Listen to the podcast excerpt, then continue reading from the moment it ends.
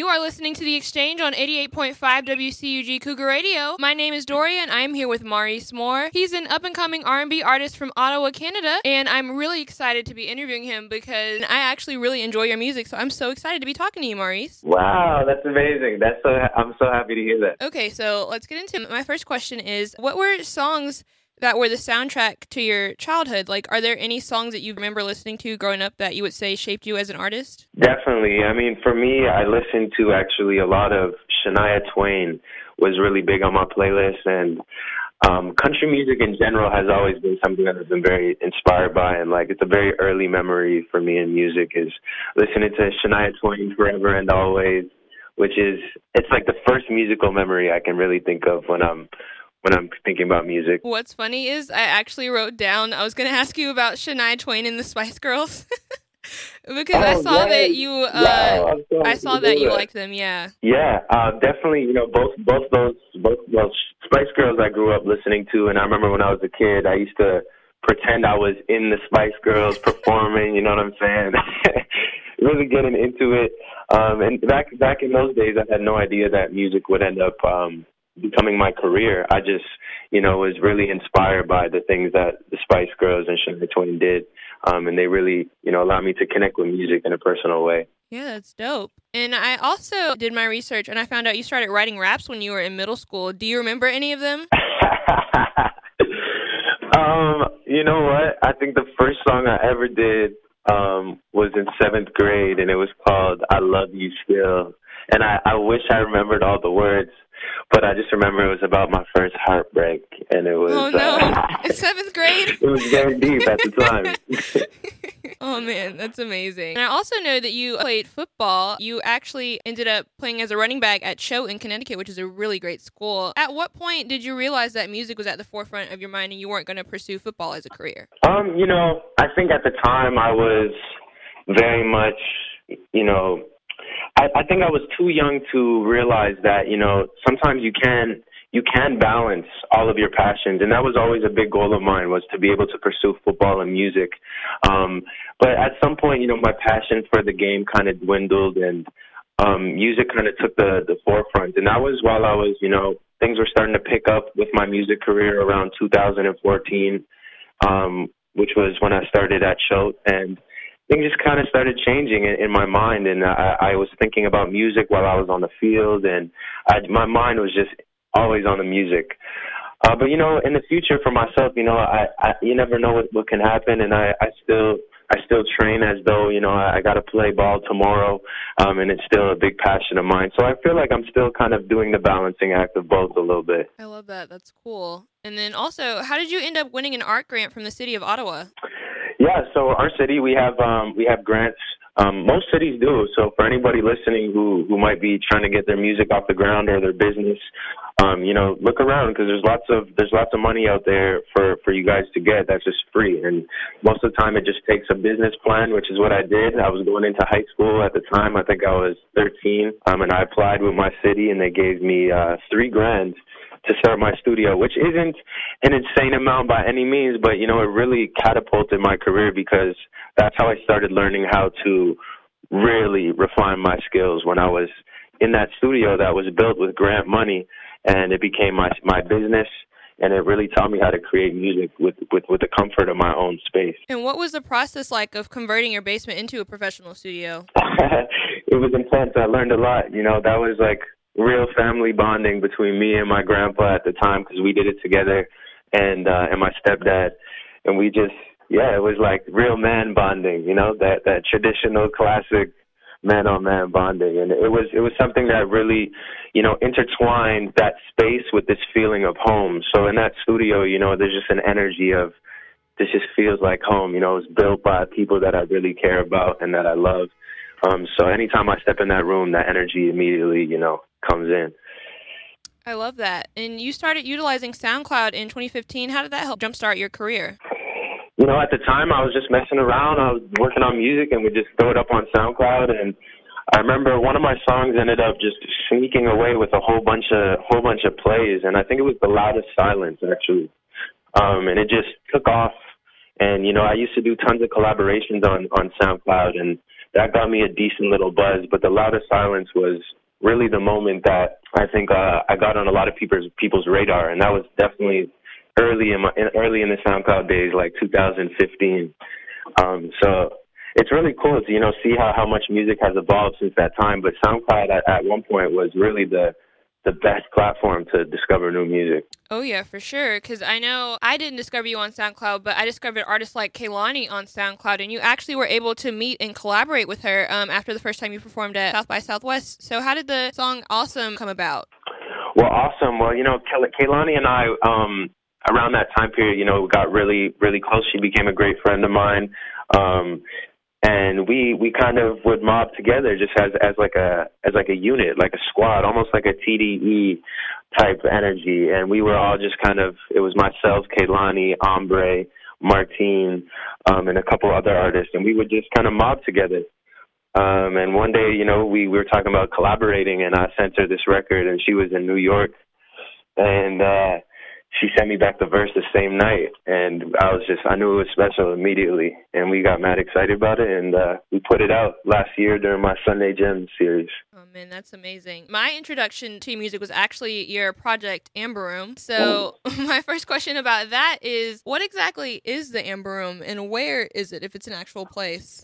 So the Amber Room is actually it, it is an actual thing that existed at, um, during the Second World War. It's basically this this room that was made out of gold and everything from the chairs, the tables, the ceilings, you know, everything was made out of gold and it was, you know, a spectacle. It was a beautiful thing. Um, but during the Second World War, the Nazis actually seized the Amber Room um, and now it's considered one of the, the you know the biggest hidden treasures of the world um, because actually no one knows where it is anymore, which is crazy. Um, but I think when I when I heard about the Amber Room, that really clicked in my head and almost became symbolic of this treasure hunt that I felt like I was on in my own life, um, trying to find meaning and try to find who I was, um, and trying to really connect with who I am and who I want to be.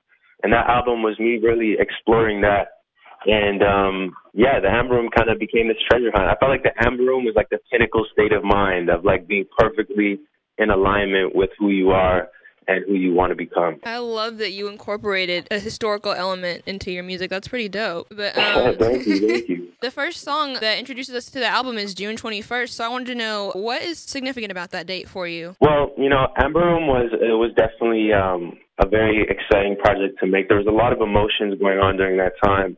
Um, a lot of them were, you know, exciting romantic feelings, you know, new love. And this June 21st is the, the first day of summer. Um, and this kind of project kind of wrapped around the theme of a summer love. And that was kind of the undertone throughout the project. So that, that song kind of kicks us off sets the tone. This is where we are. Imagine you're June 21st and you're going for a late night drive. And I kind of just want to teleport you into that energy for a moment. Oh, I love that. And then I have kind of a corny question that I came up with. One of the songs is called Dancing on the Moon. So I wanted to know if you were to somehow, some random way, be ending up on the moon, what song would you dance to there? Oh, that's a dope question. No, I love that. no, it's so corny.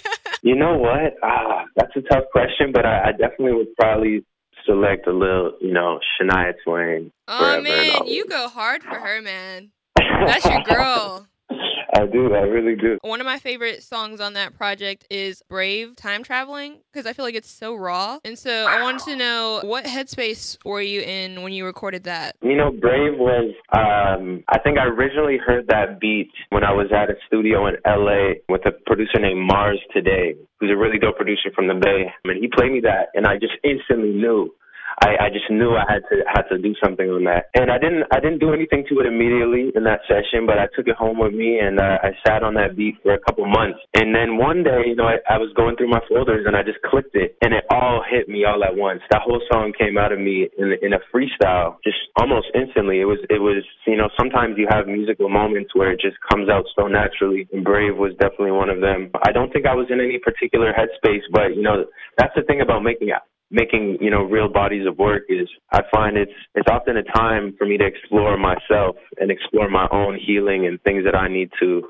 you know learn in my life and sometimes it just comes out in the form of, of the exact words that you need to hear so I think I was just yeah I was just kind of getting something off my chest off my soul I feel that. But also in that song, there was uh, lyrics where you um, said that you were feeling drained and you also considered retiring at 19. So how did you keep yourself motivated in that when you were in that uh, space of your life? Um, you know, that time period, you know, when I when I think about it now in hindsight, I feel like I've drastically evolved from that point in time, and I, think back then I was I was feeling like under appreciated, under recognized, but I think that really just came from a lack of of genuine confidence in who I was. And so at the time I was feeling drained. I felt like, you know, I wasn't fully in alignment and that really bothered me because um I'm used to being just always up and ready to go and super motivated. Um but I think during that time period it was it was exactly that journey that I was talking about of really feeling like I'm I'm learning things and it's it's forcing me to really go through my pain and my my trauma that I've yet to deal with and really face those things head on. Um and that was motivating in and of itself because I'm just obsessed with progress. Like I'm obsessed with getting better. And that was the perfect opportunity to get better. So I jumped at it and that was enough motivation for me. Yeah, I love that in that song you were so open and honest about how you, were feeling because a lot of college students can relate to being in a space where you just feel like, am I ever going to get this degree? Is this ever going to end? Like, what's it all for? So I know I uh, I appreciate that song from that perspective for sure. That's incredible. Thank you so much. You're welcome. And then, um, so your new project uh, is called Destination Unknown. And I know that you have a track with that same name as well, but what made you decide that that was going to be the titular track? Like, what made you say this is going to be the name of the EP? Um, you know what? I think the moment that that song came into this world, I knew it was special. Originally, it was just bass guitar and my voice, um, and that's how I originally wrote the song. And it was like that for about a year, actually, almost a year before it actually came out from the time it was made. And wow, like I just remember hearing those words and there wasn't much thought that went into those lyrics. It just like like I said, it just came out. It just came out so naturally. Um and one, once I heard it back, I knew it was connecting with something deep inside of me and I knew that it was it was a, a deeper message that needed, you know, people needed to hear. So I felt like that was a perfect backdrop kind of for the rest of the the project and kind of it really be the umbrella for a lot of different themes. Mm. And in the in the video for Destination Unknown, um, with the intro, it kind of starts out with you looking at your phone, and it's like you're hearing the negative voices and you're seeing the opinions of people um, on what I'm assuming is social media. So, how have you been able to block out the naysayers and like keep it pushing? Yeah, that's that's an incredible question. I, I think this this past year really taught me that I anything I do really only has to make sense to me. You know, all the decisions that I make, you know, if I feel like I'm in alignment, then I know I'm in the right place. And and the, the key is really, you know, you have to really trust your vision and you have to love yourself. And I think I've taken a lot of steps in the past year to really, really love myself. And so it allows me to just understand that sometimes people are not going to understand my vision or they might not get it yet, but that's okay because I know my potential and I know what I'm capable of. And so I just got to go out and do what I got to do regardless of what anyone thinks. Um, I just got to stay in alignment with who I am and who I want to be. That's an amazing perspective. Uh, what do you th- want people to see in you that you feel like they don't see on the surface? Um, I think R and B music. Um, it has a, has a tendency to you know kind of turn people into a caricature of you know just like the romance and all those things and i think all those things are definitely true to who i am but i think i would love for people to understand um that i'm a i'm a i'm a i'm a human being that is complex just like everybody and i'm excited to go on this journey with the world and and reveal all of who i am i don't even really like to talk about it I just like to go and live my life, and and I, I hope that you know the world can watch it all unfold. And what is your favorite song on the EP right now? Right now, I'd probably say um, "Cut Me Loose." Yeah. why is yeah, that? Yeah, "Cut Me Loose." Why Why is that my favorite? Yeah. Um, you know, "Cut Me Loose" is probably one of the most pure, genuine songs I've ever written. Um, and it was one that is completely factual, every single word in that song. Um, you know, sometimes we create stories, but that definitely wasn't one of them. And so it was really a healing moment for me. I felt like I was able to really understand that sometimes loving somebody also means letting go, you know, and those two mm, things can yeah. also be um they can be used together. So I, I really grew throughout through that song. That song really taught me a, a real lesson. Um and it was in the moment of writing that song that I actually like locked in that idea in my mind that wow. it's gonna be okay, you know? Yeah. So that's cool. And then you were once quoted saying that you were brought into a world that was literally a melting pot. How has that influenced your music? Mm. Um, you know, musically, I, I see no boundaries. I see no, I don't see genres. I don't see, I don't see lines. Um, and I know it sounds like almost like cliche to say, but I genuinely, I genuinely don't. I, I, I think of music as more of this like huge spectrum of different colors and textures, and at any moment I can pull from any one of them, um, and I can even mix them together, and and and that can be okay. So I think I always try to find harmony in music, and when I think of a melting pot, I think of I think of jambalaya. You know what I'm saying? I think oh, of some gumbo. Right I think of the most delicious meal full of all these different flavors and somehow it all works together that's what that's why I make music, and that's um that's definitely how it's leaked into my music for sure. Yeah, that's a great analogy. Um, and then my last question for you. Everyone has a different idea of what success is, but at what point in your career will you sit back and say that you've accomplished all of your goals? you know, that's a very interesting question. Um, I think for me, I I've already I already feel like I am successful. I've already I'm successful in my eyes. Um and I think my thing is is all about consistency. And if I'm affecting people's lives in a positive way, I'm successful and I'm happy. Like I don't feel not fulfilled today as I am right now. Like I genuinely am happy with my life and I'm just striving to always improve. Um and in in in that process, you know, I will I will have new goals. So in this moment, I have my immediate goals, but I don't necessarily think that far ahead. I just stay in the moment and stay pursuing where, where my heart takes me and where my purpose takes me. All right. Well, y'all heard it here first on the exchange.